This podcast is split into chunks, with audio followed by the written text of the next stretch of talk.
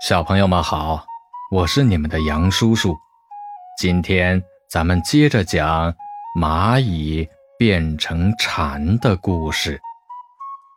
一觉醒来，这个蚂蚁发现一切都变了个样：天空蓝蓝的，河水清清的，草儿绿绿的，花儿香香的。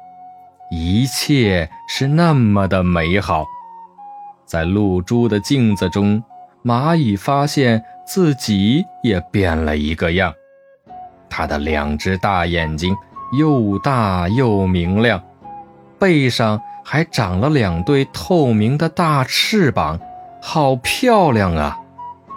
这个蚂蚁太开心了，它扑扑地扇动翅膀，柔柔的风。就带着它飞起来了，在空中，它看见了一个精彩的世界，有金色的稻田、弯弯的小河、郁郁葱葱的树林，还有远方白白的雪山。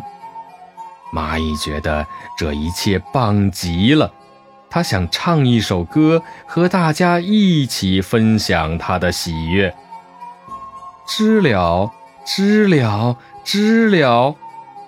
于是，一群孩子顺着声音就发现了它。快看，这是今年刚刚出土的蝉哦，它已经在地下生活了五年了。我们不要去打扰它。